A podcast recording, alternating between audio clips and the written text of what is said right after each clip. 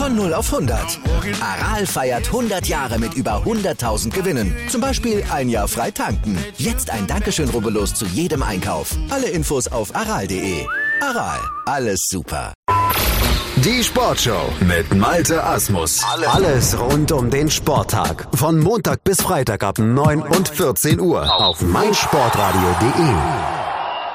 An diesem Wochenende findet in Halle Saale der letzte Spieltag der Blindenfußball-Bundesliga statt und er wird natürlich live auf meinsportradio.de übertragen. Einer der Spielbeschreiber ist Felix Amrein und der schaut mit mir auf diesen letzten Spieltag voraus. Hallo Felix. Hallo Andreas. Felix, der letzte Spieltag ähm, ist so gestaltet, am, jetzt am Wochenende in Halle Saale am Samstag, dass der erste gegen den zweiten, der dritte gegen den vierten, der fünfte gegen den sechsten und der siebte gegen den achten spielt. Das kann kein Zufall sein. Nein, ist es auch nicht. Äh, war in den letzten Jahren noch anders. Da hat man tatsächlich am letzten Spieltag einfach ganz normal und regulär die Liga zu Ende gespielt. Das hat natürlich so ein bisschen das Problem, dass bei diesen Städtespieltagen ja Werbung für den Sport gemacht werden soll und damit unter die Spannung raus ist. Letztes Jahr war das beispielsweise so, da wussten alle, Marburg ist Meister, bevor überhaupt ein Spiel in Rostock gespielt war. Das wollte man jetzt dieses Jahr anders machen, deswegen hat man sich für dieses Playoff-Format entschieden und äh, ja, das ist nicht so richtig glücklich meiner Meinung nach, zumal wir jetzt äh, da in vier Spielen und dann halt immer Erster gegen Zweiter, Dritter gegen Vierten und so weiter wie du das gerade gesagt hast, die ganze Geschichte ausspielen. Äh, glücklicherweise ist es jetzt so, dass wir irgendwie keinerlei Punktgleichheit in der Tabelle haben, aber äh, das ist halt durchaus ein Szenario gewesen, das denkbar gewesen wäre und dann hätte am Ende vielleicht ein Tor den Unterschied gegeben, ein möglicher Spielabbruch vielleicht auch über Tabellenplatzierungen mal entscheiden können. Insofern ist es nicht so richtig toll, meiner Meinung nach, zumal wir sicherlich auch zwei Partien mehr über die Bühne gebracht hätten äh, und dann hätten wir vielleicht wenigstens Erster gegen Vierter, Zweiter gegen Dritter und die Sieger spielen dann den Meister aus. Spielen können, sei es drum, äh, man hat sich so entschieden, mal gucken, ob wir das nächstes Jahr in der Art nochmal sehen, ob wir überhaupt das Liga, die Liga, wie sie dieses Jahr stattfand, nächstes Jahr nochmal sehen werden oder ob man das dann wieder anpassen wird. Denn ein Großteil dieser, ja, des diesjährigen Ablaufs war natürlich äh, auch der EM geschuldet. Also wir dürfen gespannt sein. Nichtsdestotrotz haben wir jetzt natürlich mit Marburg gegen St. Pauli ein Finale, auf das sich alle freuen. Marburg gegen St. Pauli ist das Finale. Dass das Marburg im Finale steht oder jetzt ja im Finale steht, das ist nicht diese Überraschung. Ist es ähm, eine Überraschung, dass der FC St. Pauli dort ist? Nicht wirklich. Äh, das ist einfach letzten Endes die konsequente Fortsetzung der letzten Jahre. Letztes Jahr ist St. Pauli Dritter geworden ähm, da waren sie aufgrund des besseren Torverhältnisses dann am Ende vor dem MTV Stuttgart auch nur einen Punkt hinter dem Chemnitzer FC. Dieses Jahr sah es lange so aus, als würde der Chemnitzer FC wieder um die Meisterschaft spielen. Sie sind ja in den letzten beiden Jahren Vizemeister geworden.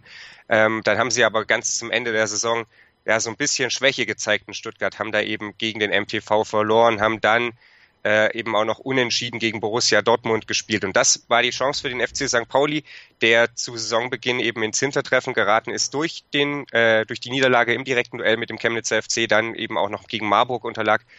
Ja, und das äh, war dann ähm, die Chance für St. Pauli, die da war. Sie haben sie beim Shop vergriffen und jetzt wollen sie das erste Mal Meister werden und eben die dritte Mannschaft erst im zehnten Jahr, die das äh, in der Fuß äh, Blindenfußball-Bundesliga schafft. Ja, also St. Pauli gegen Blau-Gelb, Blister, Marburg, das Finale. Danach gibt es das Spiel um Platz drei quasi, Chemnitz gegen Schalke, gegen Schalke 04. Wie würdest du die Saisons der beiden bezeichnen? Chemnitz, die defensivstärkste Mannschaft auf jeden Fall. Ja, Chemnitz äh, lange Zeit mit einer sehr, sehr guten Saison. Ich erinnere mich noch an das Spiel, das wir in Dortmund gesehen haben, Marburg gegen Chemnitz. Das ging 0-0 aus. Aber das war taktisch so anspruchsvoll und so, so ein tolles Spiel. Da haben sich beide Mannschaften wirklich alles abverlangt.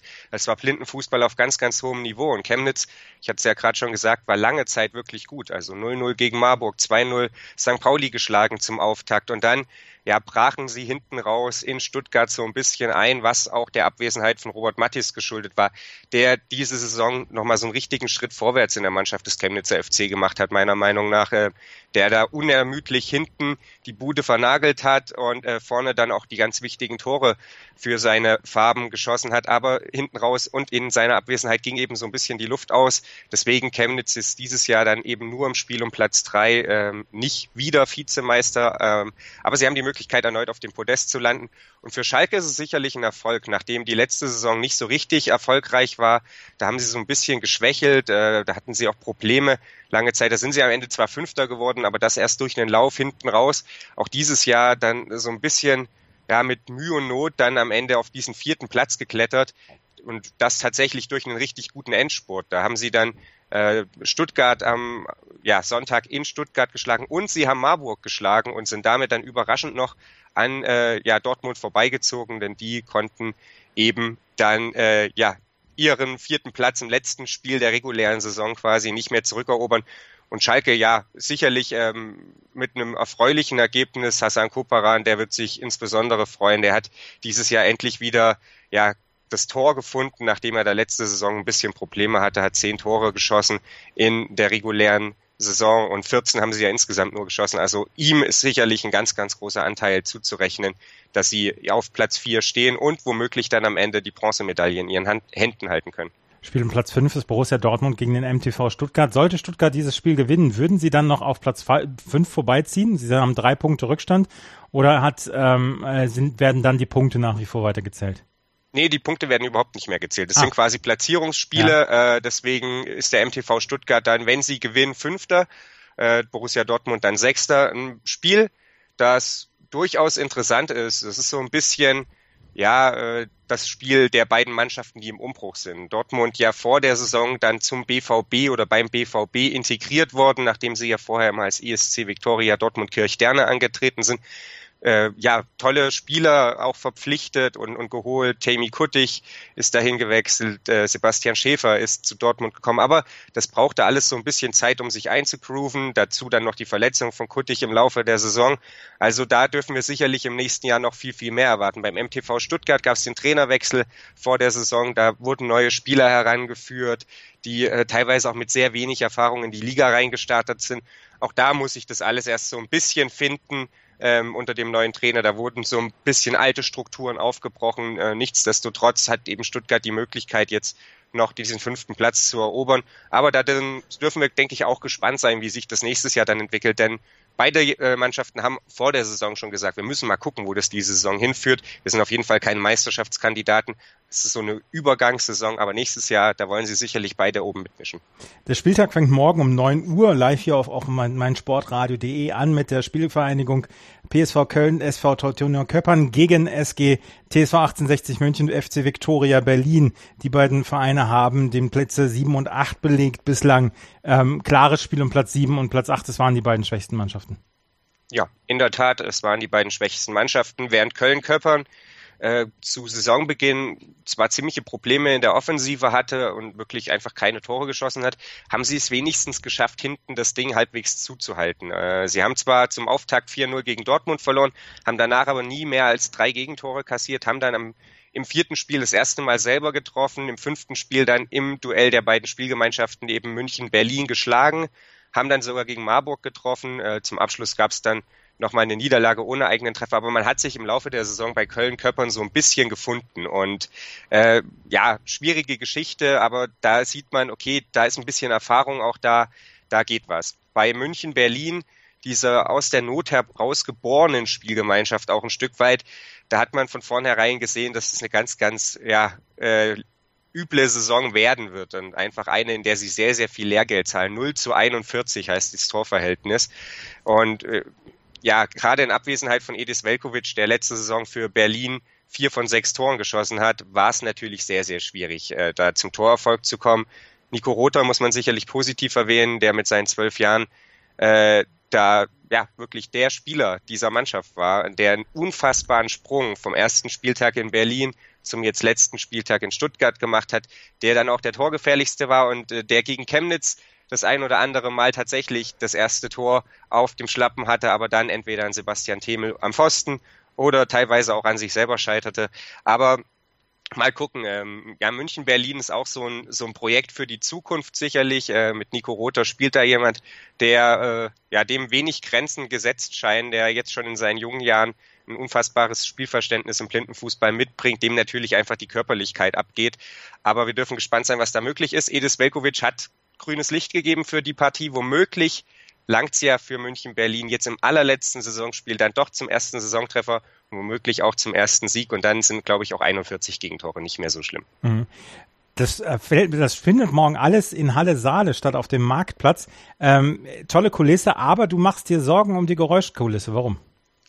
Ja, ähm, es ist nicht so schlimm, dass es auf dem Marktplatz ist. Das sind wir von den anderen Städtespieltagen gewohnt. Äh, das ist kein größeres Problem. Das ist allerdings der Marktplatz, da gibt's so ein Gebäude, das heißt der Rote Turm. Das ist ein älterer ja, Turm, Backsteinturm.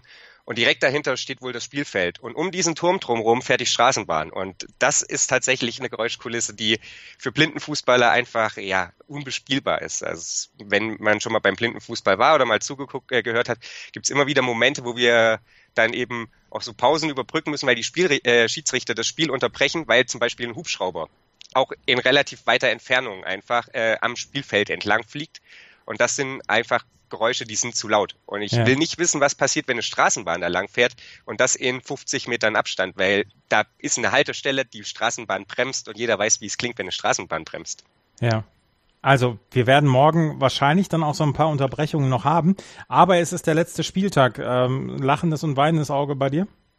Ja, zum einen schon. Äh, es ist, ging jetzt irgendwie alles sehr flott, bin ich ganz ehrlich. Äh, die ersten drei Spieltage waren ja zwischen Ende Mai und Mitte äh, August, äh, Mitte Juli, Entschuldigung. Also das waren, ja, war ein sehr, sehr kurzes Zeitfenster, in dem wir das da runtergerissen haben. Klar, dann kam mit der EM das absolute Highlight dieses Jahr und jetzt zwei Wochen später äh, geht auf einmal so die Blindenfußballsaison zu Ende. Aber es ist ja noch nicht vorbei mit äh, Blindenfußball, von daher ist es nicht ganz so schlimm. Äh, nächste Woche kann, wer in Hamburg ist, gerne äh, beim äh, Hallenfußball-Masters vorbeischauen. Da bin ich nicht, aber ähm, Ende Oktober ist dann nochmal der sächsische Blindenfußball-Cup in Leipzig. Da werde ich dann wieder zugegen sein. Und von daher ist es nicht ganz so schlimm und äh, ist sicherlich äh, auch einfach schön, die ja, Nationalspieler jetzt nach der EM wiederzusehen, die Spieler, die so da waren. Und ähm, ja, ansonsten bin ich gespannt, was äh, St. Pauli und Marburg, was Ali Can Pektas und Jonathan Tönsing, die da noch um die Torschützenkanone streiten, uns an diesem Wochenende bieten werden. Und wer dann am Ende der neue deutsche Meister ist, ob Marburg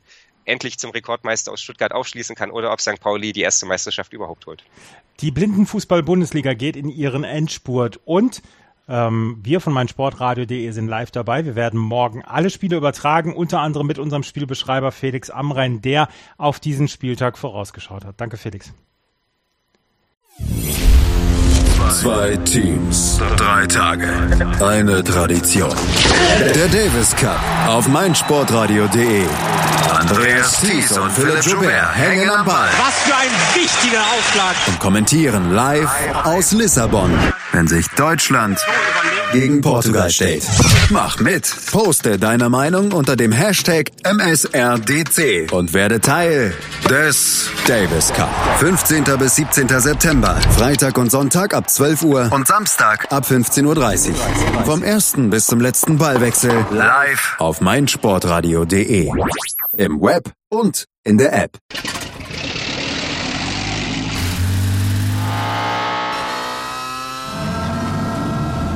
Von 0 auf 100.